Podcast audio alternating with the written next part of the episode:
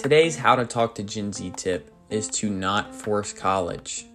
Really force anything, but in this case, college particularly is a touchy subject for Gen Z.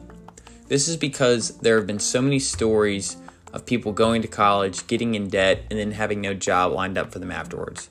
Regardless of your viewpoint on college, do not force it down Gen Z's throat.